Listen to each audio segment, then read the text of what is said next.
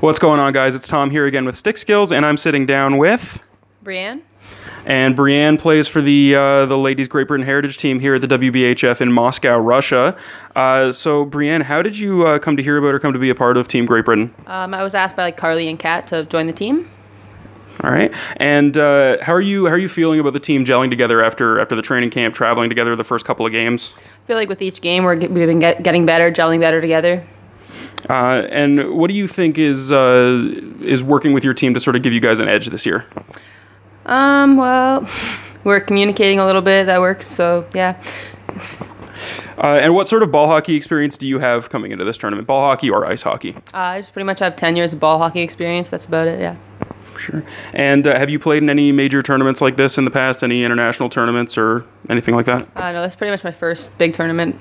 Wow. So uh, coming out to this this tournament in Russia, what are you uh, what are you most excited for out of this trip?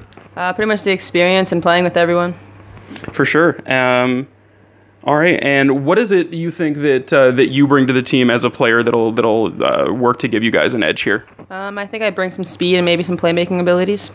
Awesome. Well, as always, guys, thanks. Uh, k- keep listening to uh, at BHI Team GB on Instagram and Twitter. Keep watching on Facebook at BHI Great Britain Heritage Team. Uh, Brian, thank you for uh, answering these questions for me. No, you're welcome.